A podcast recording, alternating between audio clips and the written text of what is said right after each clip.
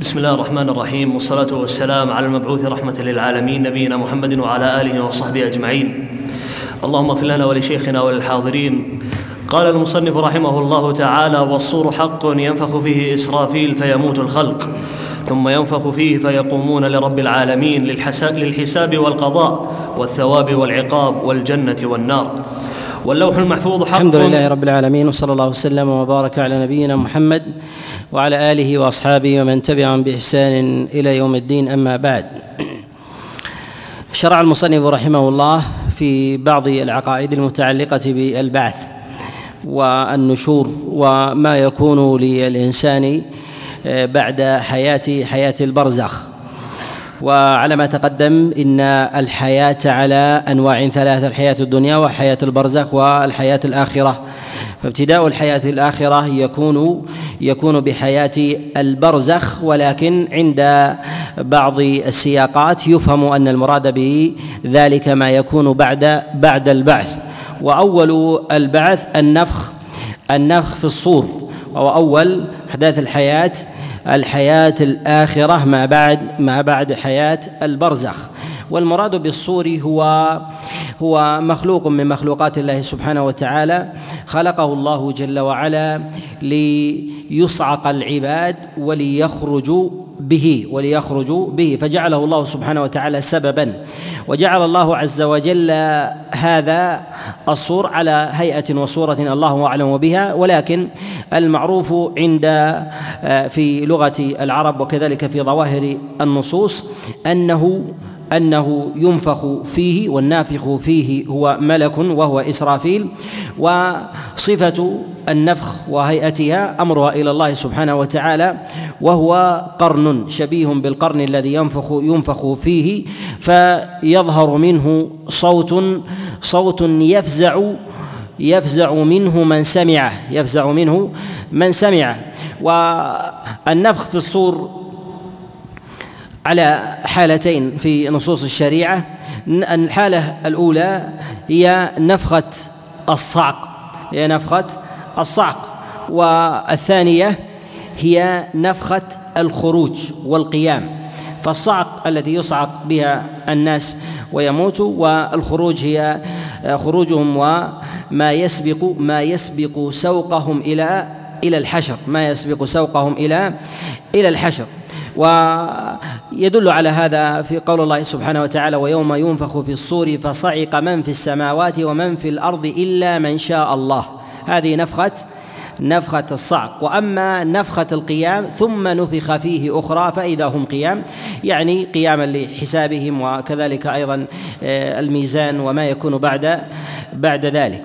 ويقول هنا ينفخ فيه إسرافيل فيموت الخلق ثم ينفخ فيه فيقومون لرب لرب العالمين للحساب والقضاء. جاء بعض التفاصيل في الأحاديث عن رسول الله صلى الله عليه وسلم في السنة من ذلك في صفة في صفة خروجهم من قبورهم. وذلك ما جاء رسول الله صلى الله عليه وسلم أن الله عز وجل ينزل ماء من السماء كمني الرجال. ينبت ينبت منه ينبت فيه الناس. ينبت فيه الناس فيخرجون من قبورهم فيخرجون من قبورهم.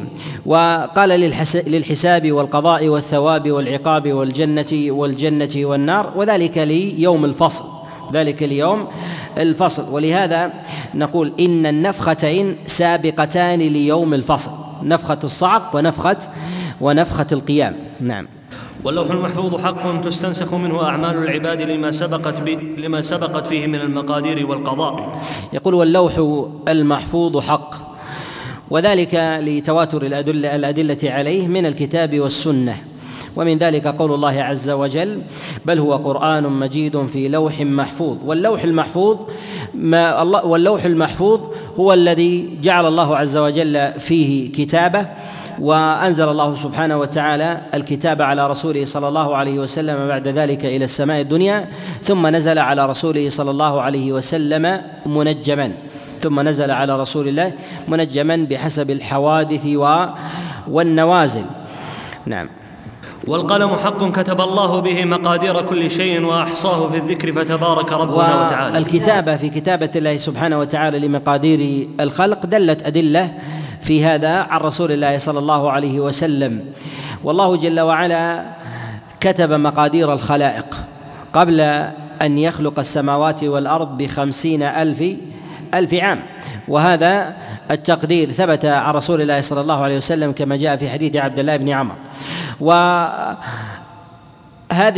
الأعوام بخمسين ألف سنة هي في الحساب الرباني لا في حساب لا في حساب الدنيا وحساب الإنسان. وذلك وذلك أن اليوم عند الله سبحانه وتعالى كألف سنة مما مما يعد الناس في زمانهم اليوم مما يعد الناس في زمانهم وذلك أن اليوم أن العام بنحو بنحو 364 آه، يوما والله سبحانه وتعالى قد جعل اليوم عنده كألف سنة كألف سنة. فهذه المقادير في قوله عليه الصلاة والسلام قبل خمسين ألف سنة هي على حساب الله سبحانه وتعالى. والشفاعة يوم القيامة حق وذكر هنا القلم قال إنه حق. والقلم هو أول ما خلقه الله سبحانه وتعالى. وقد جاء عن رسول الله صلى الله عليه وسلم كما عند أبي داود وغيره أن النبي صلى الله عليه وسلم قال أول ما خلق الله القلم ثم قال له اكتب قال وما أكتب قال اكتب مقادير كل شيء حتى تقوم الساعة. فأمره الله سبحانه وتعالى بخلق المقادير. وفي هذا جملة أن الله سبحانه وتعالى أول ما خلق القلم وأمر القلم أن يكتب وأمر القلم أن أن يكتب. وهنا في الكتابة في كتابة القلم. هل هي الكتابة التي تضاف إلى الله سبحانه وتعالى؟ فيقال إن الله عز وجل كتب بيده. أم هي أم هي غيرها؟ نقول هو العلم عند الله سبحانه وتعالى وإنما جاء أن الله عز وجل أمر القلم أن يكتب. أمر القلم أن يكتب وأن يسير.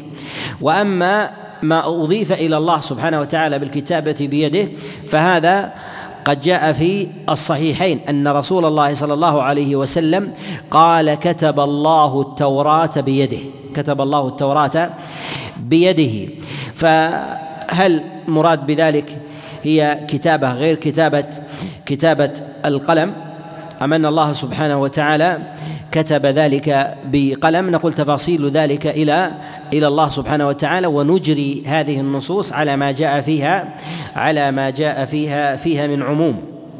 والشفاعة يوم القيامة حق يشفع قوم في قوم فلا يصيرون إلى النار. ويخرج الشفاعة يوم القيامة حق. المراد بالشفاعة هو ما ليس بفرد وإن زاد عن اثنين وإن زاد عن اثنين ولكنه غلب في لغة العرب على غير الوتر وإن زاد عن واحد وإن زاد عن واحد. فالواحد وتر والثلاثة وتر والخمس وتر والسبع والسبع وتر وهكذا.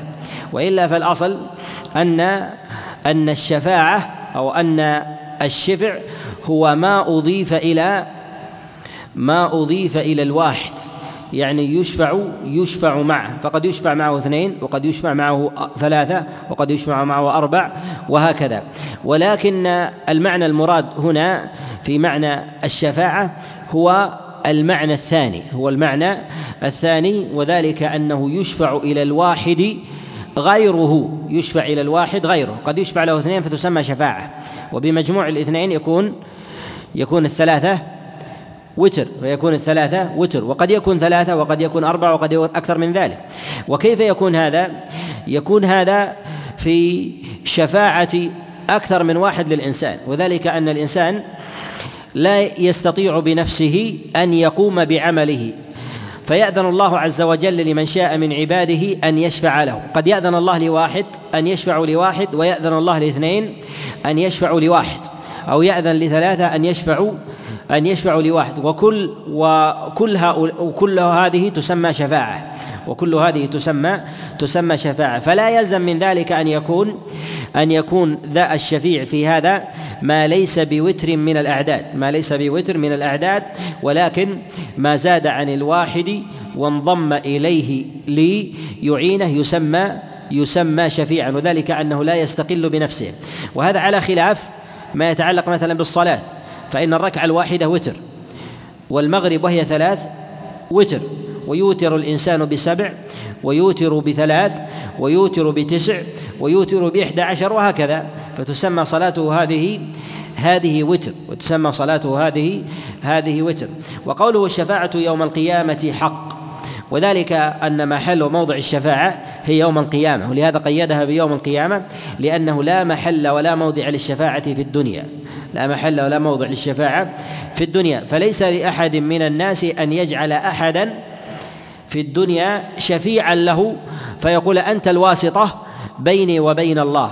فيصرف له شيئا من العبادة أو من الدعاء وغير ذلك فيريد أن يجعله شفيعا. لأن هذا هذا شرك لأن هذا شرك. فموضع الشفاعة في الآخرة فموضع الشفاعة في الآخرة ولهذا قيدها فيه قال والشفاعة يوم القيامة حق يشفع قوم في قوم. وهنا في ذكره لهذا التقييد في قوم لقوم وذلك للمعنى الواسع حتى يدخل فيها الجميع فيدخل في الفرد بالقوم ويدخل كذلك أيضا الجماعة. وقد يشفع واحد لواحد وقد يشفع واحد لجماعة قد يشفع جماعة لواحد. يشفع جماعة لواحد. والشفاعة قد دل عليها الدليل من كلام الله سبحانه وتعالى ودل عليها الدليل أيضا وتواتر من حديث رسول الله صلى الله عليه وسلم والشفاعة على نوعين شفاعة شفاعة مثبتة وشفاعة منفية. والشفاعة والشفاعة المثبتة شفاعة عامة وشفاعة خاصة. شفاعة عامة وشفاعة خاصة والشفاعة الخاصة التي خاصة برسول الله صلى الله عليه وسلم والعامة التي التي تكون في أهل الإيمان يشفع بعضهم لبعض وكذلك أيضا الملائكة يشفعون للمؤمنين وكذلك الأولياء والصالحين والأزواج وغير وغير ذلك. ما خص برسول الله صلى الله صلى الله عليه وسلم هذه تكون في من كان من أهل من أهل التوحيد من أمته ولغيرهم تكون لأهل التوحيد من أمته ولغيرهم. أما من كان من أمته وهي الشفاعة التي تكون في أمته فإنهم لا يشفعون إلا لا يشفعون إلا إلا لمن كان من أمة محمد صلى الله عليه وسلم. فالأفراد الذين من أمة محمد يشفع الأفراد للأفراد لمن أذن الله عز وجل له. وذلك الشهيد لأهل بيته أو نحو ذلك. فلا يشفع الواحد من أمة محمد للناس عامة. فهذا من خصائص شفاعة رسول الله صلى الله عليه وسلم. لا جميع لا جميع الناس. وشفاعة النبي صلى الله عليه وسلم لجميع الخلق تكون مثلا لأهل الموقف. وذلك أن يقضى فيهم لما يطول بهم الموقف وكذلك أيضا ما أذن الله عز وجل به من أفراد. مما أذن به الله عز وجل من أفراد مما مما يكون من غير من غير هذه هذه الأمة كما يأتي بيانه. فالمثبته ما أثبته الله سبحانه وتعالى وأذن به لمن لمن شاء من خلقه ولا يأذن الله عز وجل في ذلك إلا إلا لمن كان من أهل التوحيد لمن كان من أهل التوحيد وما كان من أمر العامة سواء كان المشركين أو أو غيرهم من أهل من أهل الموقف. وأما المنفية ما نفاه الله سبحانه وتعالى ما نفاه الله سبحانه وتعالى إما عن جماعة وإما عن أفراد. وما كان عن جماعة ما نفاه الله سبحانه وتعالى عن المشركين كما في قوله سبحانه وتعالى فما تنفعهم شفاعة الشافعين. المراد بهؤلاء هم المشركون والكفار فليس لهم شفاعة. كذلك أيضا يدخل في هذا أهل النفاق أهل النفاق الأكبر وذلك باعتبار أنهم ليسوا ليسوا من أهل من أهل الإسلام. وكذلك أيضا من لم يأذن الله عز وجل به أيضا مما ينفع عنه عينا بعدم الشفاعة الشفاعة له ولو لم يكن ولو لم يكن من أهل من أهل من أهل الشرك. وأما بالنسبة لمن تكون منه الشفاعة فنقول الشفاعة تكون لكل مؤمن إذا أذن الله سبحانه وتعالى له إذا أذن الله جل وعلا جل وعلا له. ولهذا نقول إن الشفاعة التي الشفاعة المثبتة لا بد فيها من رضا الله سبحانه وتعالى للمشفوع له وإذن الله سبحانه وتعالى للشافع. إذن الله جل وعلا للشافع يعني إذنه له أن يشفع.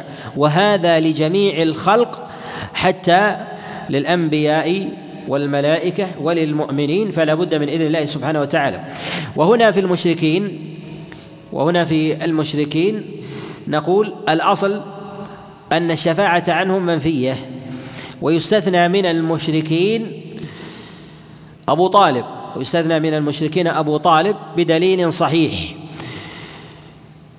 وذلك بتخفيف العذاب عليه كما جاء عن رسول الله صلى الله عليه وسلم. أنه قال إنه على ضحضاح من نار يغلي منه منه دماغه. ذلك خفف عنه بشفاعة رسول الله صلى الله عليه وسلم له. ونستطيع أن نقول أنه لا تقبل شفاعة شفاعة أحد من الخلق في أحد من المشركين أن يخرج من النار أن يخرج من النار. فشفاعة النبي لأبي طالب شفاعة تخفيف في العذاب لا إخراج من العذاب. لا إخراج من العذاب. وأيضا روي في البخاري وليس على شرطه في أبي لهب في أبي لهب وذلك أنه جاء في الخبر أنه يسقى بمقدار هذه وذلك في أسفل الإبهام في الحفرة التي تكون في أسفل الإبهام وذلك أنه أعتق مرضعة النبي عليه الصلاة والسلام. ذلك أنه أعتق في الجاهلية مرضعة النبي فأرضعته عليه الصلاة والسلام. وهذا الحديث من العلماء آه، من يصححه ومنهم ومنهم من يضعف. ولكن يجمع العلماء على أن أمثال هذا النوع في هذين في أبي طالب وأبي لهب على أنها في التخفيف من العذاب لا لا برفع العذاب وإزالته لا برفع العذاب وإزالته. والمشرك الكافر الأصل فيه نفي نفي الشفاعة. ولو كان ذلك في أقرب الناس إلى إلى النبي فكيف بالأبعدين؟ ولهذا إبراهيم عليه الصلاة والسلام كما جاء في صحيح البخاري استأذن ربه بالشفاعة لأبيه آزر ولمقام التوحيد وعظم الشرك نهى الله عز وجل إبراهيم عن الشفاعة وجاء في الحديث أن النبي صلى الله عليه وسلم قال ثم يقال لإبراهيم انظر خلفك فينظر فإذا هو بذيخ ثم يسحب من قوائمه فيلقى في النار. فحتى إبراهيم ما قبلت شفاعته في في أبيه ازر وهذا لمقام لمقام التوحيد وخطورة منزلة الشرك ولهذا لم يثبت فيما أعلم دليل أن الله سبحانه وتعالى مسخ كافرا بعينه مسخ كافرا بعينه يوم القيامة إلا آزر. فمسخه الله سبحانه وتعالى بذيخ والذيخ هو الضبع. فمسخه الله عقوبة على صورة ذيخ ثم أدخل في النار. فجمع مع ذلك مع دخول النار المسخ. جمع مع دخول النار المسخ. وهذا يجعلنا نسأل سؤال وهو لماذا الله سبحانه وتعالى خص آزر بالمسخ؟ لماذا خص آزر بالمسخ؟ نقول خص الله عز وجل آزر بالمسخ لأنه أعلم الناس في زمن إبراهيم بصدق إبراهيم. وأعلم الناس بمنطق إبراهيم وحجته وبيانه. وأكثر الناس تكرارا للحجة عليه. ولهذا نقول كلما كانت الحجة أظهر وأقوى على الإنسان كان عقابه يوم القيامة أشد. كان عقابه يوم القيامة أشد. ولهذا جعل الله سبحانه وتعالى العقوبة على آزر تختلف عن قوم إبراهيم. ولهذا هل نقول إن قوم إبراهيم مسخوا كحال آزر؟ لا يظهر هذا. لماذا؟ لأنه لو مسخوا كحال آزر ما كان لذكر آزر مزية بالمسخ. وإنما لقيل مسخ قوم إبراهيم جميعا مسخ قوم إبراهيم جميعا وكانوا كانوا في النار بعد بعد مسخه. فذكر الله مسخ إبراهيم دليل على على الخصوصية في هذا. نعم. يشفع قوم في قوم فلا يصيرون إلى النار ويخرج قوم من النار بعدما دخلوا بعدما دخلوها بشفاعة الشافعين. ويخرج قوم من النار برحمة الله بعدما يلبثهم فيها ما شاء الله. وهنا في ذكره لأحوال من يشفع يشفع له يشفع لأهل الموقف ويشفع لأقوام قبل أن يدخلوا النار ألا يدخلوها ممن استحقها ويشفع لأقوام دخلوا النار أن يخرجوا منها ويشفع لأقوام دخلوا الجنة أن يرفعوا منزلة فيها أن يرفعوا منزلة منزلة فيه. وهذا كله من شفاعة رسول الله صلى الله عليه وسلم وكذلك أيضا شفاعة من أذن الله له من المؤمنين. والشفاعة في هذا تكون من الملائكة وتكون من النبيين وتكون من عامة المؤمنين ممن أذن الله عز وجل له له بالشفاعة. وجاء في هذا في حديث أبي سعيد الخدري أن النبي صلى الله عليه وسلم قال يشفع تشفع الملائكة ويشفع النبيون ويشفع المؤمنون. يعني أن هؤلاء جميعا يدخلون في دائرة الشفاعة نعم. وقوم يخلدون في النار ابدا وهم أهل الشرك والتكذيب والجحود والكفر بالله ويذبح الموت يوم القيامة بين الجنة والنار. وقد خلقت الجنة وما فيها وخلقت النار وخلودهم في ذلك دائم أبدي سرمدي. وخلود الكفار في النار أبدي سرمدي. ولهذا يقول الله سبحانه وتعالى لا يقضى عليهم فيموتوا ولا يخفف عنهم من عذابها. ويقول النبي صلى الله عليه وسلم كما جاء في الصحيحين قال يؤتى يوم القيامة بالموت على هيئة أو صورة كبش أملأ على صورة كبش أملأ أحفاء يقال لأهل الجنة انظروا فيشرئبون برؤوسهم فينظرون. فيقال أتعرفون هذا؟ فيقولون نعم. وكانوا وكانوا قد رأوه. ويؤمر بأهل النار أن ينظروا فيقال, فيقول, فيقال لهم أتعرفون هذا؟ فينظرون إليه فيقولون نعم. فيأمر الله عز وجل به أن يذبح. فيقول فيقال لأهل الجنة خلود ولا موت ويقال لأهل النار خلود ولا ولا موت. نعم.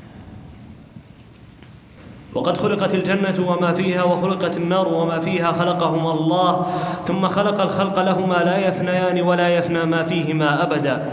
فإن احتج مبتدع أو زنديق بقول الله تبارك وتعالى كل شيء هالك إلا وجهه له الحكم وإليه ترجعون. الجنة والنار عقيدة أهل السنة والجماعة أنهما مخلوقان. خلق الله عز وجل الجنة والنار وأعدها الله جل وعلا قبل قبل أن يبعث الناس وهي معدودة اليوم. وذلك وذلك لأن الله سبحانه وتعالى جعل مصير الناس إلى مصير معلوم وهذا لتمام علم الله وكمال قدرته جل وعلا. وقد تواترت الأدلة في كلام الله وفي كلام رسول الله صلى الله عليه وسلم على خلق الجنة والنار. ومن ذلك في حديث الإسراء لما أسري وعرج برسول الله صلى الله عليه وسلم رأى النبي عليه الصلاة والسلام الجنة والنار. تواترت الأحاديث في هذا. وكما في قول النبي عليه الصلاة والسلام أريت الجنة فرأيت أكثر أهل أهل أهل النار أهل أهل الجنة الفقراء ورأيت أكثر أهل النار المتكبرون وكذلك أيضا جاء النبي عليه الصلاة والسلام في قول أريت النار فرأيت أكثر أهل النساء وكذلك أيضا في قول النبي عليه الصلاة والسلام أريت الجنة فما فأريت الجنة ففي حديث عبد الله بن عباس في الصحيح قال أريت الجنة فمددت يدي لآخذ منها عنقودا.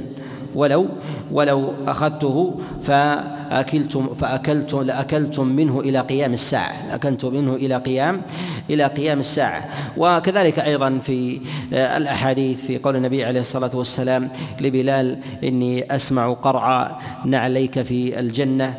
وكذلك أيضا في رؤية النبي عليه الصلاة والسلام لزوجة عمر. وكذلك أيضا في رؤية النبي صلى الله عليه وسلم لقصور الجنة. ووصفه عليه الصلاة والسلام لها تواترت الأحاديث في هذا ويكفي في هذا في قول الله جل وعلا في القرآن أعدت للمتقين يعني أعد الله سبحانه وتعالى للمتقين أعدت يعني قبل قبل ذلك وكذلك أيضا في النار أعدت للكافرين أعد الله جل وعلا قبل قبل ذلك. وأما ابتداء ابتداء خلقها فالله أعلم الله أعلم بزمانه فالله أعلم بزمانه. نعم. لا يفنيان ولا يفنى ما فيهما أبدا. فإن احتج مبتدع أو زنديق بقول الله تبارك وتعالى كل شيء هالك إلا وجهه له الحكم وإليه ترجعون وبنحو هذا فقل له كل شيء مما كتب الله عليه الفناء والهلاك هالك.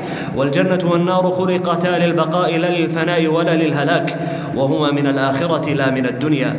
والحور العين لا يمتن عند قيام الساعة في قول الله سبحانه وتعالى كل شيء هالك إلا وجهه وذلك نقول إن ما يتعلق بأمر الهلاك الله سبحانه وتعالى يقدره على من يشاء ويرفعه عمن عمن يشاء.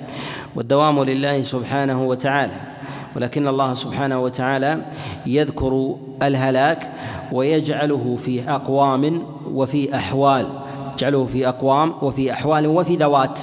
وذلك أن الله سبحانه وتعالى قد يوجه الخطاب إلى حال أهل الدنيا أو حال أهل الأرض. كل من عليها فان والمراد بذلك هو حال حال أهل الدنيا وكذلك أيضا في حال الناس في توجيه الخطاب عليهم. وأما بالنسبة لما يتعلق بالجنة ودوامها فالله سبحانه وتعالى آه، قد أبقاها بقدرته. فهي مستثنات مستثنات من ذلك. والحور العين لا يمتن عند قيام الساعة ولا عند النفخة ولا أبدا لأن الله تبارك وتعالى خلقهن للبقاء لا للفناء ولم يكتب عليهن الموت فمن قال بخلاف ذلك فهو مبتدع مخالف وقد ضل عن سواء السبيل. وهنا في قوله والحور العين لا يمتن عند قيام الساعة.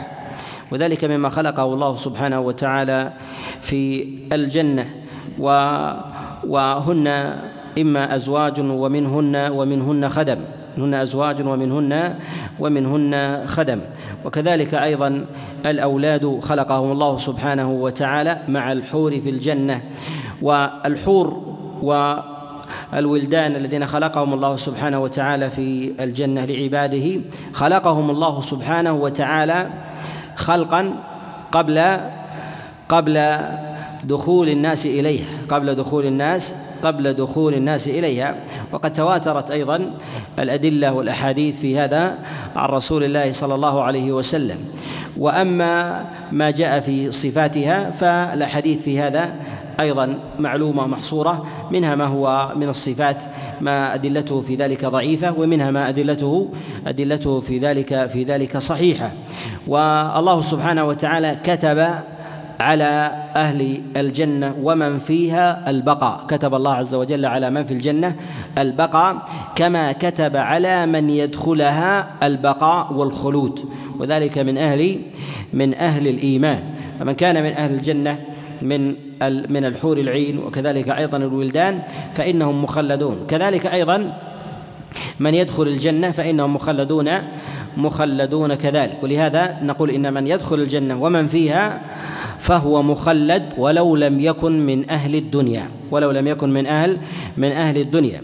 و وهنا في قوله ولا يقول لا يمتن عند قيام الساعة ولا عند النفخة ولا أبدا وذلك لأن هذا إنما هو في حال أهل الدنيا وذلك أن البعث وكذلك أيضا النشور يكون لأهل أهل الدنيا. ويستثنى من ذلك ما يكون من أمر الملائكة عند عند موت موت الجميع وذلك عند الصعق. ذلك أنه يصعق من في السماوات ومن في الأرض إلا من شاء الله. فاستثنى الله سبحانه وتعالى من ذلك من شاء ومما استثناه الله عز وجل من في الجنة. مما استثناه الله سبحانه وتعالى من كان في الجنة ومن شاء ومن شاء من عباده. وخلق الله سبع سماوات بعضها فوق بعض وسبع أراضين بعضها أسفل من بعض. وبين الأرض العليا والسماء الدنيا مسيرة خمسمائة عام وبين, وبين كل سمائين مسيرة خمسمائة عام. والماء فوق السماء السابعة وعرش الرحمن فوق الماء والله تبارك وتعالى على العرش. وهنا في قوله خلق الله عز وجل سبع سماوات بعضها فوق بعض وهذا للأدلة الثابتة المستقرة في كلام الله سبحانه وتعالى. وقوله سبع أراضين بعضها أسفل من بعض في مسألة الأراضين في السبع. يؤخذ من ذلك من قول الله عز وجل ومن الأرض مثلهن. جعل الله عز وجل ما في الأرض مثل ما في السماء. وكذلك أيضا جاء في الحديث وقد حسنه أبو الفرج بن الجوزي في قول النبي صلى الله عليه وسلم اللهم رب السماوات السبع وما أضللن ورب ورب الشياطين وما أضللن ورب السماوات السبع وما اقلل رب السماوات السبع وما أقلل وروي في ذلك أيضا بعض الآثار إلا أن الأدلة في في سبع السماوات هي أظهر وأصرح في القرآن من من الأراضين من الأراضين السبع. وجعل الله سبحانه وتعالى ما بين السماء الدنيا إلى من السم من الأرض إلى السماء الدنيا مسيرة خمسمائة عام. وجعل سمك كل سماء خم مسيرة خمسمائة عام. وكذلك أيضا ما بين كل سماء إلى السماء التي تليها مسيرة خمسمائة خمسمائة عام. يقول والماء فوق السماء السابعة وعرش الرحمن فوق الماء. يقول والماء فوق السماء السابعة. وهذا أيضا محل محل إجماع. يقول والعرش فوق الماء والله سبحانه وتعالى فوق فوق العرش. والله جل وعلا فوق العرش جل جل في علاه. وفوقية الله سبحانه وتعالى على العرش تسمى استواء الرحمن على العرش استوى. والاستواء والاستواء نؤمن به ولا نكيفه. ولا نكيفه وذلك أنه على صفة تليق بالله سبحانه وتعالى فلا يدخل في ذلك تكييف ولا تمثيل ولا تشبيه. نعم. والكرسي موضع موضع قدميه وهو يعلم ما في السماوات السبع وما في الارضين السبع وما بينهن وما تحتهن الكرسي موضع القدمين والعرش هو موضع استواء الرحمن موضع استواء الرحمن. ولم يثبت عن رسول الله صلى الله عليه وسلم في أن الكرسي موضع القدمين وإنما جاء في ذلك عن عبد الله بن عباس بإسناد صحيح. بإسناد بإسناد صحيح. ولا مخالف له من أصحاب رسول الله صلى الله عليه وسلم. فيبقى ذلك فيبقى ذلك أنه إنما لا إنما لا يقال من قبيل الرأي وإنما وإنما من الوحي. نعم. وهو يعلم ما في السماوات السبع وما في الأراضين السبع وما بينهن وما تحتهن وما تحت الثرى وما في قعر البحار ومنبت كل شعرة وكل شجرة وكل زرع وكل نبت ومسقط كل ورقة وعدد ذلك كله وعدد الحصى والرمل والتراب ومثاقيل الجبال وقطر الأمطار وأعمال العباد وآثارهم وكلامهم وأنفاسهم وتمتمتهم وما توسس به صدورهم يعلم كل شيء لا يخفى عليه شيء من ذلك وهو على العرش فوق السماء السابعة ودونه حجب من نار ونور وظلمة وما هو أعلم بها. فإن احتج مبتدع فلله سبحانه وتعالى العلم المطلق والكمال في ذلك. ولا ولا يعلم أحد شيئا من الكون إلا بإذنه سبحانه وتعالى. فمن ادعى علم الغيب من غيب فمن ادعى علم الغيب فقد نازع الله عز وجل في حقه ونازعه في صفة من صفاته. ومعلوم أن علم الغيب يعرف به بسببين. السبب الأول إما بالوحي. السبب الثاني يعرف بالحس والتتبع. يعرف بالحس والتتبع. وذلك الإنسان إذا أراد أن يعرف ما غاب عنه في الإناء رفع الإناء فأبصره. وما وراء الستار ثم يرفعه فيبصره. وما خلف الجبل أو الوادي فيذهب إليه ويبصره. فكان غيبا عنه ثم تتبعه بسبب مادي فأبصره. فأبصره وادركه ومن ادعى علم الغيب من غير هذين السببين فهو ينازع الله سبحانه وتعالى في حقه. فالله عز وجل هو أوجد الشيئين. ما يتعلق بالأسباب أسباب الوحي وما يتعلق أيضا بالأسباب الحسية. ومن زعم أنه يعلم الغيب هكذا مما لا يعلم إلا بالوحي ولا وحي إذ انقطع أو بالأسباب الحسية ولا يثبت ذلك من جهة الحس فهذا كافر بالله سبحانه وتعالى. كالذي يعلم أعداد الكواكب إذ لم يثبت ذلك في الوحي أو يعلم عدد الرمال أو يعلم مثلا من أو يعلم عدد من أو أو يعلم عدد الملائكة أو يعلم كذلك أيضا أسماءهم أو يعلم الجان وأسماءهم وبلدانهم وأحوال ذلك مما لا يعلم من جهة الحس ولا يعلم أيضا من جهة الوحي إذ لم يفصل فيه الوحي بشيء فيقال حينئذ إنه نازع الله في حقه فهو كافر بالله سبحانه وتعالى بهذه الدعوى وذلك لانتحاله صفة من صفات الله عز وجل وهي العلم المطلق. نعم. وهو على العرش فوق السماء السابعة ودونه حجب من نار ونور وظلمة وما هو أعلم بها. فإن احتج مبتدع أو مخالف أو زنديق بقول الله تبارك وتعالى اسمه ونحن أقرب إليه من حبل الوريد وبقوله وهو معكم أينما كنتم وبقوله ما يكون من نجوى ثلاثة إلا هو رابعهم ونحو هذا من متشابه القرآن فقل إنما يعني بذلك العلم لأن الله تبارك وتعالى على العرش فوق السماء السابعة العليا يعلم ذلك كله وهو بائن من خلقه لا يخلو من علمه مكان ولله عرش وللعرش حمل. في ذكره لمعية الله سبحانه وتعالى قال فإن احتج مبتدع أو مخالف أو زنديق. وذلك لما ذكر استواء الله عز وجل على عرشه قال وهو على العرش فوق السماء السابعة. ذكر علو الله سبحانه وتعالى. فنقول إن علو الله سبحانه وتعالى في الكتاب وفي السنة على نوعين. النوع الأول علو ذات. واستواء الله عز وجل على عرشه. والنوع الثاني هو علو القدر والمنزلة. علو القدر والمنزلة. والله سبحانه وتعالى على عرشه بائن من خلقه.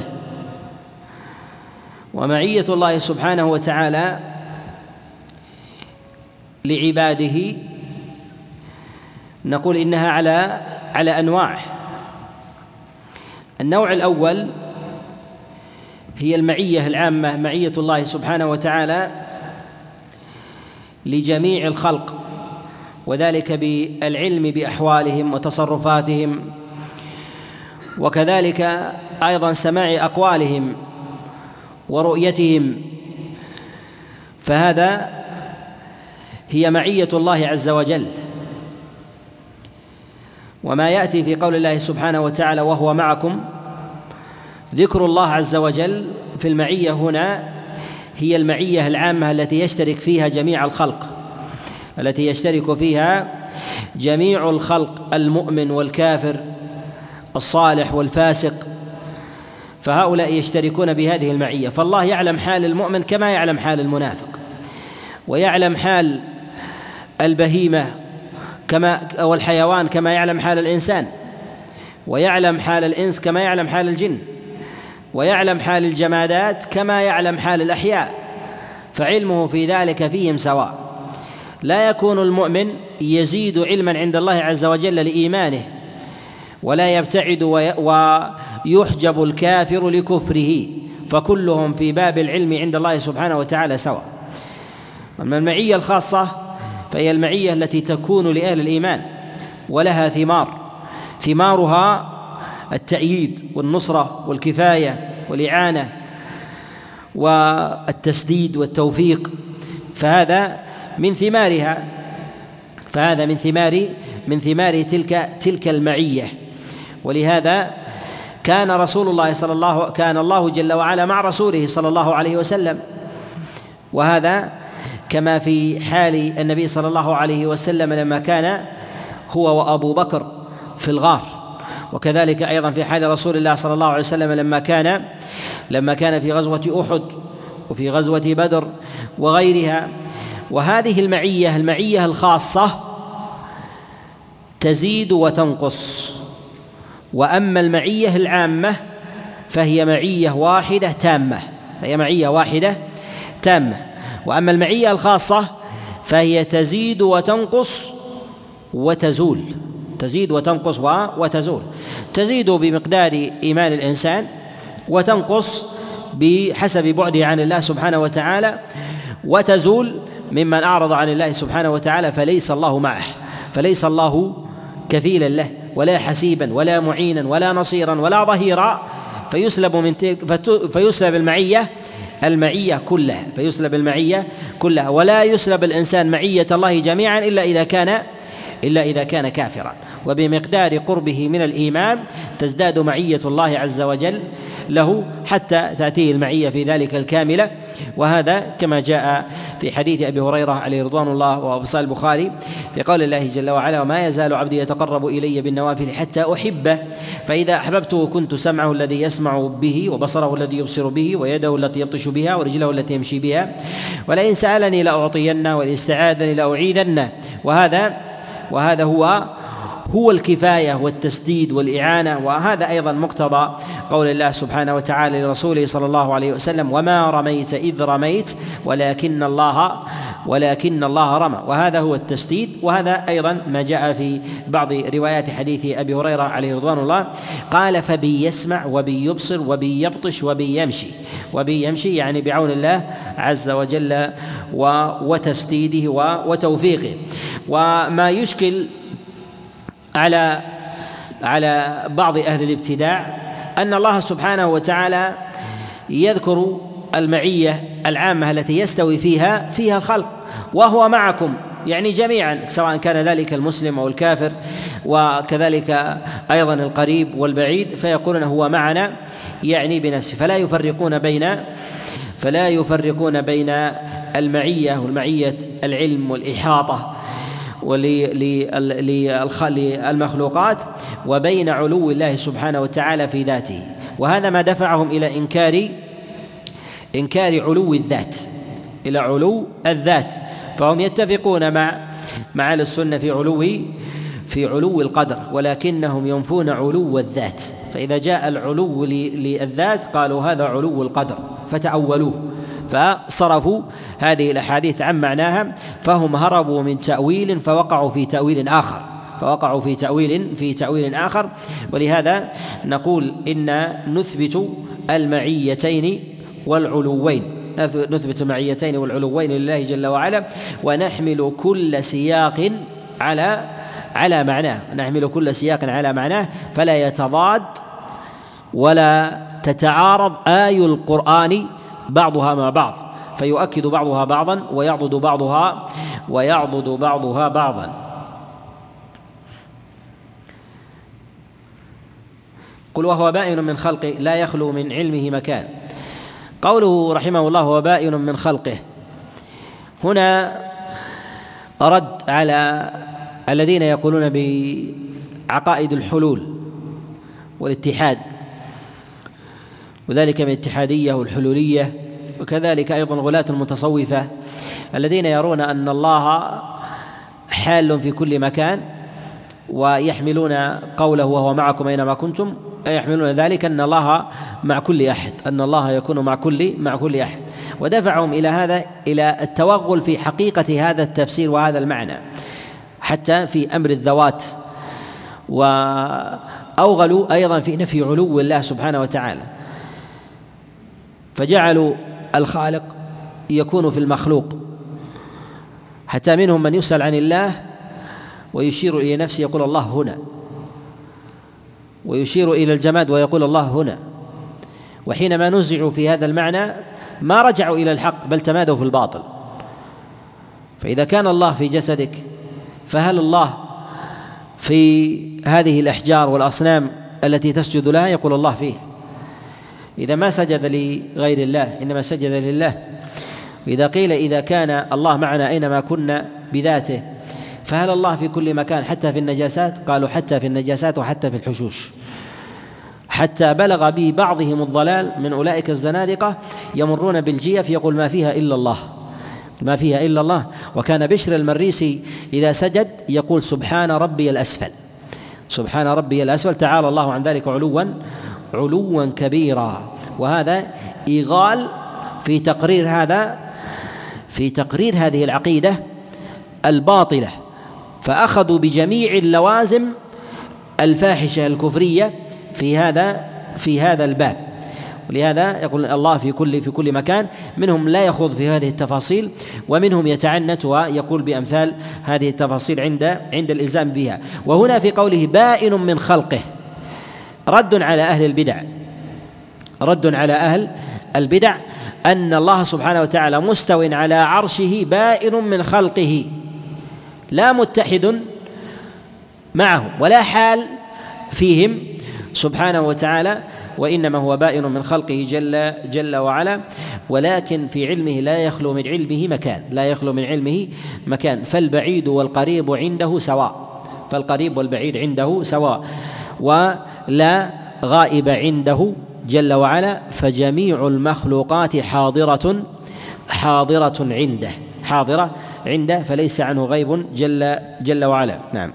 ولله عرش وللعرش حملة يحملونه وله حد والله أعلم بحده.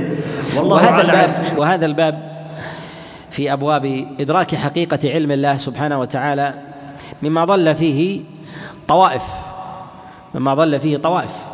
ومن الطوائف العصرية التي ضلت في هذا الباب الطوائف العقلانية من الليبراليين وغيرهم الذين عطلوا كثيرا من الأحكام لأجل ماذا؟ لأجل لزوم ربما لا يفصحون بها أن الله سبحانه وتعالى حينما شرع الشرائع شرعها لمناسبة زمان سابق وهذا يتضمن نفي علم الله الكامل للاحق. فالله سبحانه وتعالى يعلم ما لم يكن من الزمان كما يعلم ما هو كائن الآن. فلا يزيد العلم الكائن لله سبحانه وتعالى لكونه كائن ولا ينقص الغائب عن الله لكونه غائب.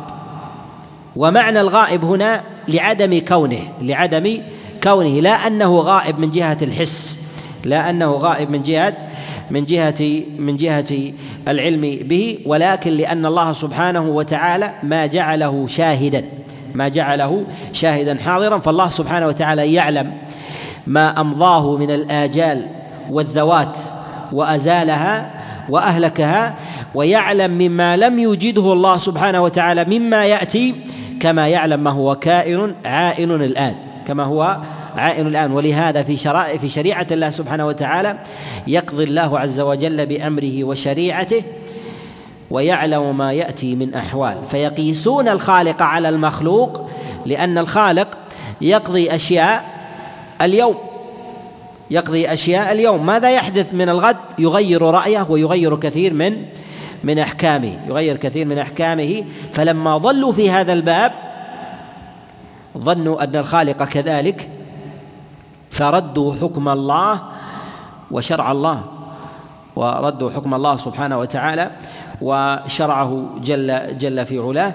ونقول إن الله سبحانه وتعالى آه، يعلم كل شيء يعلم ما مضى مما كان ويعلم ما هو كائن كما يعلم الله سبحانه وتعالى الكائن الكائن الآن.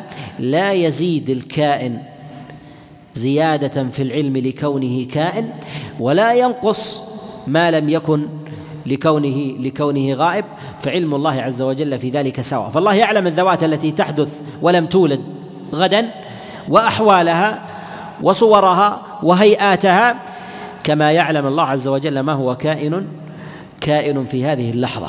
كما هو كائن في هذه في هذه اللحظة. وهذا إذا أدركه الإنسان كان من أهل التسليم كان من أهل التسليم لله سبحانه وتعالى. نعم. ولله عرش وللعرش حملة يحملونه وله حد والله أعلم بحده. والله على عرشه عز ذكره وتعالى جده ولا إله غيره. يقول ولله عرش وللعرش حملة يحملونه. إثبات صفة العرش تواتر واستفاض من أدلة الوحيين من الكتاب والسنة. الرحمن على العرش استوى. وكذلك أيضا في سنة النبي صلى الله عليه وسلم في آه، في حديث المعراج وغيره. وكذلك أيضا في قوله وللعرش حملة يحملونه تواترت الأدلة أيضا من الكتاب من الكتاب والسنة. ويقول وله حد. هنا يتوجه إلى العرش ويتوجه لله سبحانه وتعالى والاظهر أنه يتوجه لله جل وعلا. يقول ولله عرش وللعرش حملة يحملونه وله حد. صفة الحد المراد بذلك ما يذكره العلماء لسبب وعلة في هذه في هذا الأمر. يذكرونه ردا على أهل البدع ردا على أهل البدع الذين يقولون بالاتحاد بين الخالق والمخلوق. الاتحاد بين الخالق والمخلوق وهي العقيدة الحلول عقيدة الحلول. وهذا ما يؤمن به بعض الزنادقة أيضا من غلاة المتصوفة الذين يرون أن المتعبد أولئك أخف من الذين يقولون إن الله حال في كل شيء حال في كل شيء. من زنادقة المتصوفة من المعاصرين الذين يقولون إن الله ليس بحال في كل شيء ولكنه يحل في بعض الأولياء في بعض الأولياء. وذلك إذا بلغ من التعبد والديانة وغير ذلك فإن الله يحل فيه. فإن الله سبحانه وتعالى يحل فيه تعالى الله عن ذلك علوا كبيرا. العلماء عليهم رحمة الله يبالغون أحيانا في ذكر أشياء لم يدل الدليل عليها نصا لنفي بدعة أعظم لنفي بدعة أعظم. وهذا للبيان وهذا للبيان. ولهذا يقولون وله حد. يعني أنه ليس بداخل مع المخلوقات ليس بداخل مع مع المخلوقات. ولكن ما هو حد؟ ما هو حد الخالق؟ العلم إلى الله سبحانه وتعالى. هذا هذه المسألة مسألة الحد من العلماء من توقف فيها. من العلماء من توقف فيها ومنهم من أثبتها. وهما روايتان عن الإمام أحمد رحمه الله وغيره من أئمة من أئمة السنة وهما قولان سلفيان.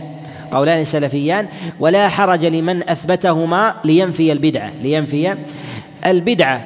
ويروى عن الإمام أحمد رحمه الله وقد ذكر عنه القاضي بن أبي يعلى في كتاب الطبقات لما جاء من نفى كلام الله كلام الله سبحانه وتعالى وأراد الإمام أحمد رحمه الله أن يبين أن الكلام على الحقيقة. وسئل ومنهم من يطعن بهذه الرواية في إسناد الإمام أحمد لما سئل عن كلام الله أتكلم الله عز وجل على الحقيقة؟ قال تكلم الله. قال على الحقيقة قال تكلم الله بفيه. تكلم الله بفيه وإثبات صفة الفم لله سبحانه وتعالى لا لا دليل عليه وجرى على هذا بعض أفسح الطريق للماضي. وجرى على هذا وجرى على هذا آه، بعض آه، الحنابلة فسموا بغلاة المثبتة سموا بغلاة المثبتة في بعض آه، الأبواب فيما يتعلق مثلا في إثبات بعض الصفات أو لوازمها ونحو ذلك ولكن نقول إن عقيدة أهل السنة والجماعة أنهم يثبتون الصفة عقيدة أهل السنة والجماعة أنهم يثبتون الصفة ويتوقفون ويتوقفون عليها ولا يزيدون عن المقدار الذي جاء به النص ويمرونه كما جاء فلا يجعلون للازم الصفة صفة. فلا يجعلون لازم الصفة صفة. خلاف ما يظنه أهل الابتداع في أهل السنة الذين يظنون حينما يثبتون لله سبحانه وتعالى صفة يعني أن الله أنهم يلزم أنه أنه يلزم من ذلك أن يثبتون لها أن يثبتون لها لوازم. وإثبات اللوازم للصفات بإطلاق ليس من عقيدة أهل السنة والجماعة. وإنما له أبواب ضيقة وضوابط. قد ذكر ابن تيمية رحمه الله في التدمرية ويرجع إليها وتحتاج إلى وتحتاج إلى بسط. ولكن جعل اللوازم للصفات صفات هذا من عقائد من عقائد أهل البدع من عقائد أهل أهل البدع. وذلك أنه يلزم من هذا توسع. لهذا جعلهم ينفون صفات الله سبحانه وتعالى الثابتة في كتابه وفي سنته هروبا من لوازم قد انقدحت في اذهانهم ولهذا نفوا نزول الله عز وجل إلى السماء الدنيا لأنهم يظنون أن لازم النزول هو خلو العرش. لازم النزول هو خلو خلو العرش. وذلك أن هذا اللازم دفعهم إليه التشبيه تشبيه المخلوق بالخالق تعالى الله عن ذلك. وذلك أن الإنسان إذا نزل من موضع يخلو منه أليس كذلك؟ فهم شبهوا النزول بالنزول وشبهوا المخلوق بالخالق شبهوا المخلوق بالخالق. ولكن نثبت العلو والاستواء ونثبت النزول وما عداها يسكت عنه وما عداها يسكت يسكت عنه. وذلك أن التوسع في أبواب اللوازم والخوض فيها هذا من طرائق أهل أهل البدع. وهنا في ذكره هنا يقول وله وله حد هو على ما تقدم أنه يذكره بعض آه، أئمة السلف وأئمة السنة في هذا هو دفعا لبعض العقائد دفعا لبعض العقائد آه، السيئة التي يعتقدها أهل الضلال في ذات الله جل وعلا. نعم. والله على عرشه عز ذكره وتعالى جده ولا إله غيره. والله تبارك وتعالى سميع لا يشك بصير لا يرتاب عليم لا يجهل جواد لا يبخل حليم لا يعجل حفيظ لا ينسى يقظان لا يسهو رقيب لا يغفل يتكلم ويتحرك ويسمع ويبصر وينظر ويقبض ويبسط ويفرح ويحب ويكره ويبغض ويرضى ويسخط. وهنا المصنف رحمه الله يثبت وينفي. المصنف رحمه الله يثبت يثبت وينفي. والإثبات لله سبحانه وتعالى نثبت ما أثبته الله عز وجل في كتابه العظيم وفي سنة رسوله صلى الله عليه وسلم ما أثبته لنفسه وما جاء في سنة النبي عليه الصلاة والسلام مما أثبته لله. والإثبات يكون على سبيل الإجمال وعلى سبيل التفصيل. على سبيل الإجمال وعلى سبيل التفصيل. وأما النفي فالأصل في النفي أنه يكون على سبيل التفصيل على سبيل الإجمال إلا إذا نسب إلى إلى الله جل وعلا تفصيلا فينفى تفصيلا فينفى تفصيلا. لماذا؟ لأن النفي المفصل بلا حاجة ذم بلا حاجة ذم. ولهذا المدح يكون بالإثبات المفصل المدح يكون بالإثبات المفصل. فأنت حينما تمدح رجلا تقول فلان كريم جواد قوي رحيم لطيف وغير ذلك من من الممادح غير ذلك من من الممادح التي تليق بالمخلوق. ولله عز وجل صفات سبحانه وتعالى خاصة به. وأما في الذم فالنفي المفصل ذم. مثال تقول فلان ليس بزاني وليس بسارق وليس بكاذب ولا ولا يغش وليس بنجس وليس بقذر وغير وغير هذه الألفاظ. هذا ذم أو مدح؟ نعم. يتضمن الذم. يتضمن الذم. ولكن إذا أردت أن تمدح فاذكر الممادح وفصله. وانفي المذام. إلا إذا وصف بالنجاسة فانفي النجاسة بعينها. وإذا وصف بالسرقة فانفي السرقة بعينها. وهكذا. ولهذا نقول إن عقيدة أهل السنة والجماعة هو الإثبات المجمل والمفصل فتثبت لله جميع صفات المحامد وتثبت له ما جاء مفصلا في الكتاب والسنة. وأما الذم فتنفي عنه جميع صفات النقائص ولا تفصل ولا ولا تفصل. إذا إلا إذا نسب إلى الخالق صفة من صفات النقص بعينها فتنفيها بعينها فتنفيها بعينها. كما قالت اليهود يد الله مغلولة غلت أيديهم ولعنوا بما قالوا ولكن لو لم يقولوها ليس لك أن تقول يد الله ليست مغلولة. يد الله ليست مغلولة وإنما تقول يد الله مبسوطة. يد الله مبسوطة وهكذا. نعم. ويغضب ويرحم ويعفو ويغفر ويعطي ويمنع. وينزل كل ليلة إلى السماء الدنيا كيف شاء وكما شاء. ليس كمثله شيء وهو السميع البصير.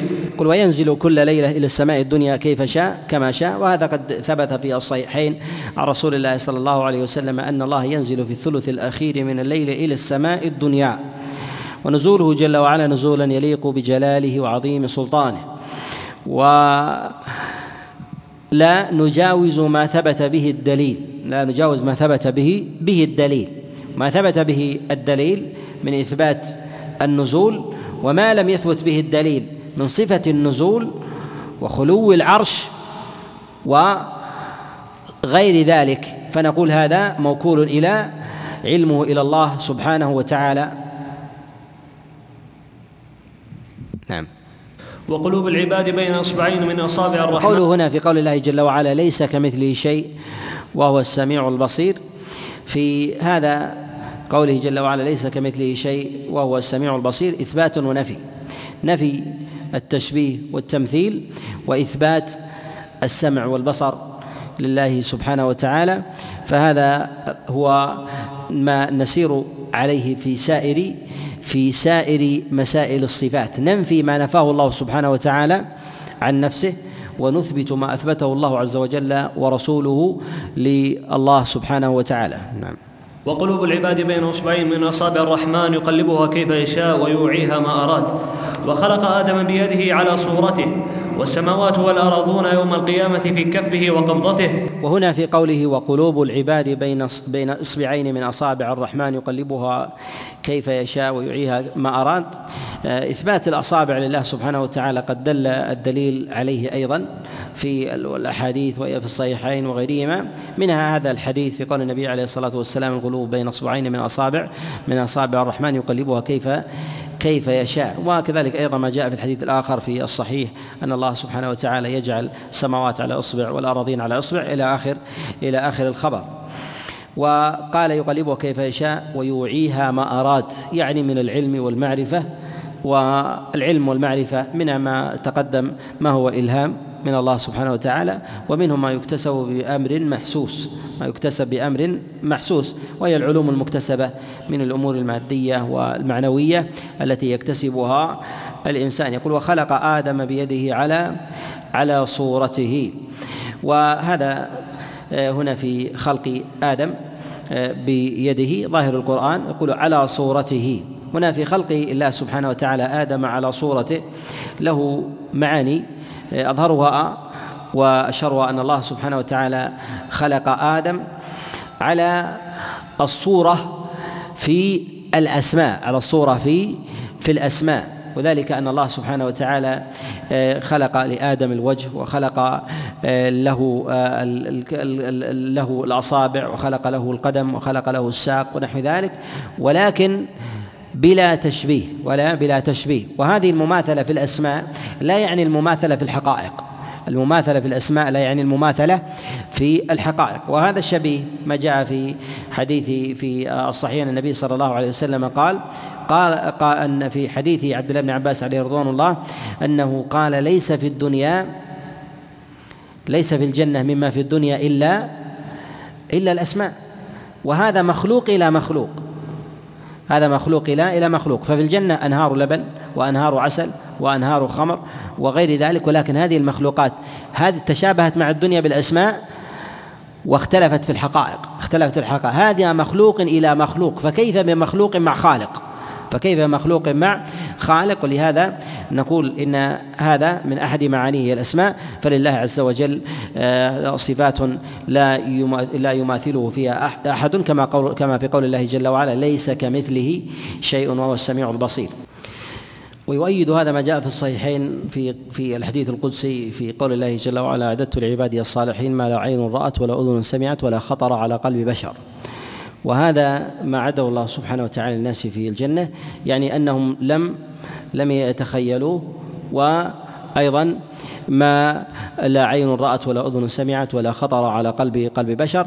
وهنا في السماع لا يعني الحقيقة. فأنت تسمع أن في الجنة نهر وتسمع أن في الجنة آه، نهر من عسل ومن لبن ومن ماء ومن خمر وغير ذلك. هذا سماع هذا سماع. لكن سماع لا يدرك به الحقيقة لا يدرك به الحقيقة. ومع ذلك ما تشابهت به الجنة مع الدنيا من الأسماء وذلك مثلا من آه، الزعفران وكذلك أيضا من آه، الطلح وكذلك أيضا آه، من الحور العين وما جعله الله عز وجل مما يشرب وجعله من قصور وخيام ونحو ذلك. هذه تتشابه الأسماء في الدنيا.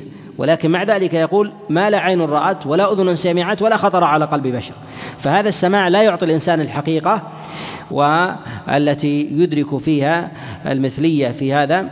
ونقول إن ما يتعلق بهذا اللفظ في في قوله على صورته ويحمل على على الأسماء يحمل على الأسماء إلا أن ما لم يرد فيه دليل إلا أن ما لم يرد فيه دليل بعينه مما للإنسان من أسماء أن يكون للخالق أن يكون للخالق. وإنما هذا إجمال لا تفصيل وإنما هذا إجمال لا لا تفصيل فلا يثبت لله سبحانه وتعالى عند التفصيل إلا ما أثبته الله عز وجل لنفسه في كتابه وفي سنة رسوله صلى الله عليه وسلم.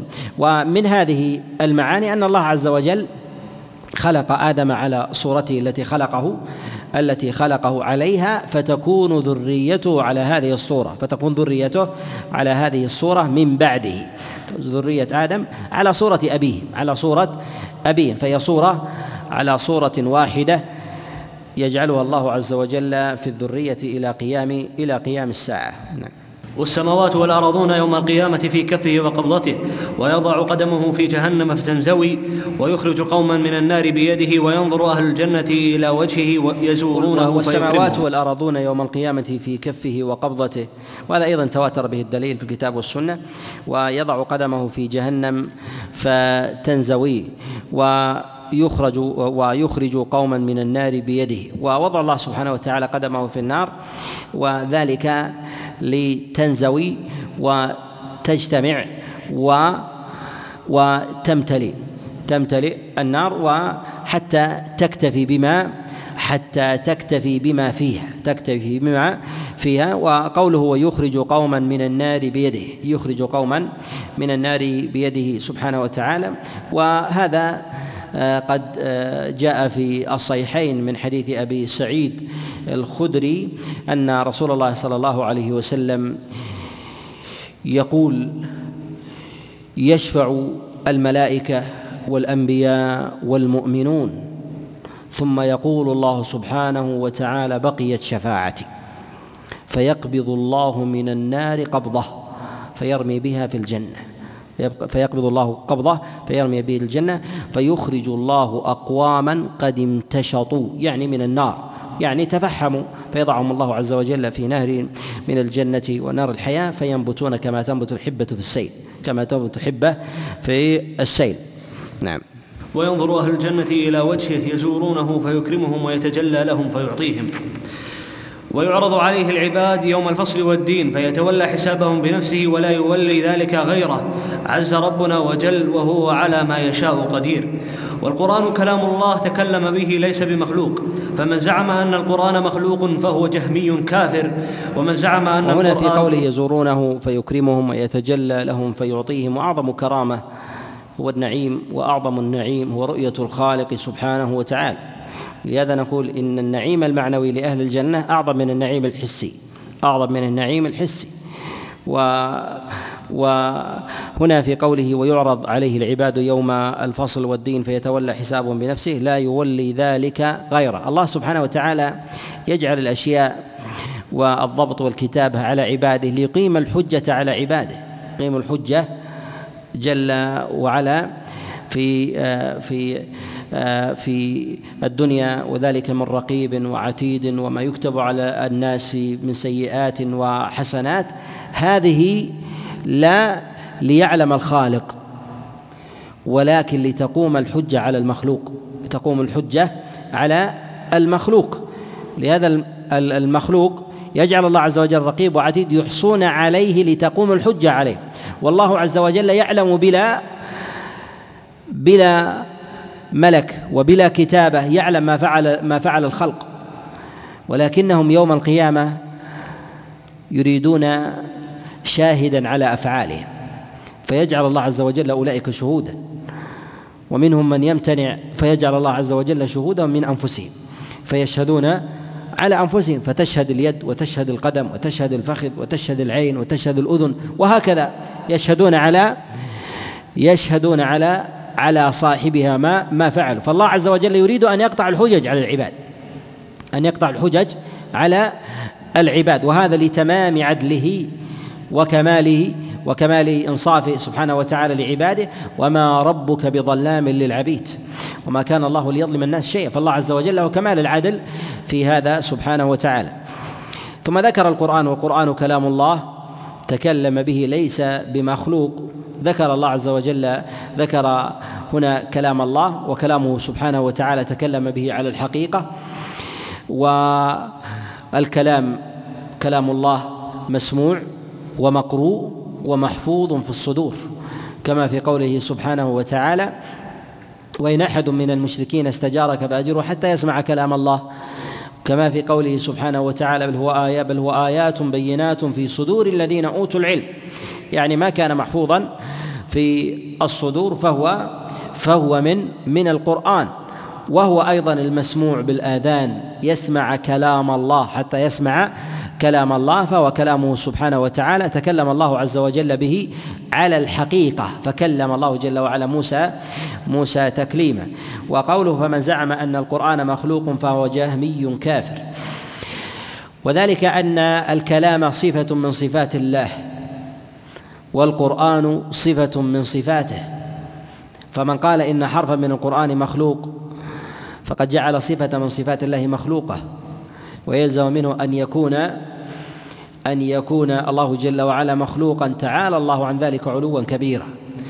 وهنا لما قالوا إن القرآن مخلوق أخرجوه من كونه من كونه صفة. أخرجوه من كونه من كونه صفة. وظلوا في أصل ذلك. فقالوا إن الله عز وجل خلقه في جبريل. خلقه في جبريل ثم نزل به جبريل على محمد. ومنهم من قال من؟ أن الله سبحانه وتعالى خلقه في الهواء فسمعه جبريل فألقاه فأسمعه إلى فأسمعه محمد. وهذا كلها إثبات بلا دليل فتجرأوا على ما ثبت به الدليل وأحدثوا تاويلا لباطله وأحدثوا تاويلا لباطله. فالله عز وجل تكلم به على الحقيقة تكلم به على على الحقيقة ومما دعاهم إلى تأويل ذلك والضلال فيه أنهم يرون أن القرآن يتكلم به الناس ويرون أنهم يكتبونه في الألواح وفي الصحف فأين كلام الله من هذا؟ نقول كلام الله سبحانه وتعالى هو الذي يتكلم به القارئ ولكن الصوت صوت القارئ والكلام كلام الباري والمكتوب في الألواح كلام الله ولكن ولكن الأوراق والجلود والرقاق مخلوقة والحبر مخلوق وهذا كلام الله. والمحفوظ في الصدور كلام الله والإنسان مخلوق. وهذا ما يثبته ما يثبته السلف ويثبته أهل السنة. ومن قال حرف من القرآن مخلوق فهو كافر. لأنه من قال حرف فيلزم أن يكون الحرف الثاني كذلك. فيلزم أن يكون الحرف الثاني كذلك. فابتدأوا بالقول بخلق القرآن وراموا التنزيه ثم وقعوا في تعطيل كثير من صفات الخالق سبحانه وتعالى وتأولوا كثيرا من النصوص الواردة في هذا في هذا الباب. نعم. ومن زعم أن القرآن كلام الله ووقف ولم يقل ليس بمخلوق فهو أكفر من الأول وأخبث قولا. ومن زعم أن ألفاظنا بالقرآن وتلاوتنا له مخلوقة والقرآن كلام وهنا الله في قوله من زعم أن القرآن كلام الله ووقف ولم يقل ليس بمخلوق. وهنا في النفي هنا يقول ولم يقل ليس بمخلوق. الأصل في عقيدة السلف أنهم يثبتون الصفة ولا يزيدون عليها بنفي ضدها بنفي ضدها. ولهذا نجد أن كلمة القرآن كلام الله ليس بمخلوق أنها لم ترد في كلام الصحابة عليهم رضوان الله. وإنما جاء عن بعضهم جاء عن عبد الله بن عباس وفي النفس منه شيء وذلك في قول الله سبحانه وتعالى غير ذي عوج قال غير مخلوق. وذلك أن بدعة خلق القرآن لم تحدث بعد. فكانوا يمرون النصوص على ما جاءت. ويروى في هذا أيضا عن عبد الله بن مسعود عليه رضوان الله ثم اشتهرت بعد بعد ذلك. لما ظهر قول الجعد في هذا فنفى أن الله كلم موسى تكليما. فنفى كلام الله سبحانه وتعالى وقال إنه إنه مخلوق. فنفى صفة الكلام. وأول من نفى هذا هو الجعد بن درهم. أول من نفى صفة الكلام لله جل وعلا فهو الذي قتله خالد بن عبد الله القسري. قتله خالد بن عبد الله القسري وثم ازدادت هذه البدعة وتفاقمت. حتى وصلت إلى زمن المأمون وفتنة القول بخلق القرآن في في زمن الإمام أحمد رحمه الله الذي ابتلي بها أهل السنة بلاء شديدا. ابتلي بها أهل السنة بلاء بلاء شديدا. وهنا في قوله يقول كلام الله ليس بمخلوق. هذا النفي إنما يجب عند قيام الإثبات الباطل. يجب النفي للباطل. يجب النفي للباطل. وإلا من جهة الأصل لا يجب.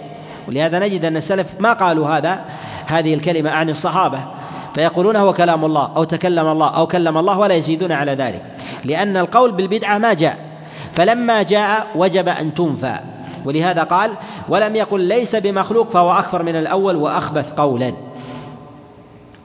لأنه يسمع الشر وقول السوء ويسكت عنه تقريرا له تقريرا له. وربما قصد في مثل هذا آه، أهل العلم الذين يقتدى بهم فيعممون القول حتى يظن الناس أنه في ذلك أنه في ذلك على قول أهل أهل البدع. نعم. ومن زعم أن ألفاظنا بالقرآن وتلاوتنا له مخلوقة والقرآن كلام الله فهو جهمي خبيث مبتدع. ومن لم يكفر هؤلاء القوم والجهمية كلهم فهو مثلهم.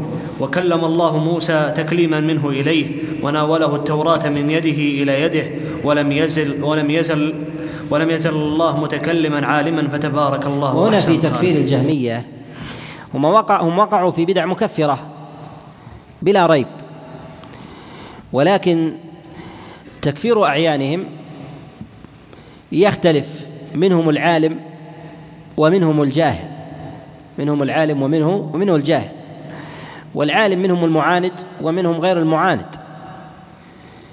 فيظن أن قوله هو الحق وهم يتباينون في هذا. ولهذا ابن تيمية رحمه الله ما كفر بعض علماء الجهمية. ما كفر بعض علماء الجهمية. وكذلك أيضا من يقول بهذا القول منهم من يلبس عليه من العامة. ولهذا صرح غير واحد من أهل السنة بكفر أحمد بن أبي دؤاد. وما كفر المأمون لأنه لبس عليه لأنه لبس عليه. كان حوله من علماء السوء من لبسوا عليه تلك تلك المقولة فقال بها ولم يكن عالما فكفر العالم ولم يكفر ولم يكفر غير العالم. ولهذا الناس يتباينون في وقوعهم في وقوعهم في الضلال والزيغ. والرؤيا من الله وهي حق إذا رأى صاحبها شيئا في منامه مما ليس هو ضغث فقصها على عالم, على عالم وصدق فيها وأولها العالم على وكلم الله موسى تكليما منه إليه وكما كلم الله عز وجل موسى كلم رسول الله صلى الله عليه وسلم أيضا بلا واسطة كما في الصحيحين في قصة المعراج. ولكن إنما اشتهر تكليم الله سبحانه وتعالى لموسى أن الله كلم موسى قبل محمد وأن الله كلم موسى وموسى في الأرض وكلم الله موسى وكلم الله نبينا محمد صلى الله عليه وسلم وهو عنده في السماء. والله جل وعلا قادر يسمع البعيد والقريب على حد سواء. كما جاء في حديث عبد الله بن أنيس في مسند الإمام أحمد وغيره أن رسول الله صلى الله عليه وسلم قال يحشر العباد يوم القيامة فيناديهم الله عز وجل بصوت يسمعه من قرب كما يسمعه من بعد. القريب والبعيد في ذلك في ذلك سواء. يقول وناوله التوراة من يده إلى إلى يده ولم يزل متكلما عالما فتبارك الله أحسن الخالقين.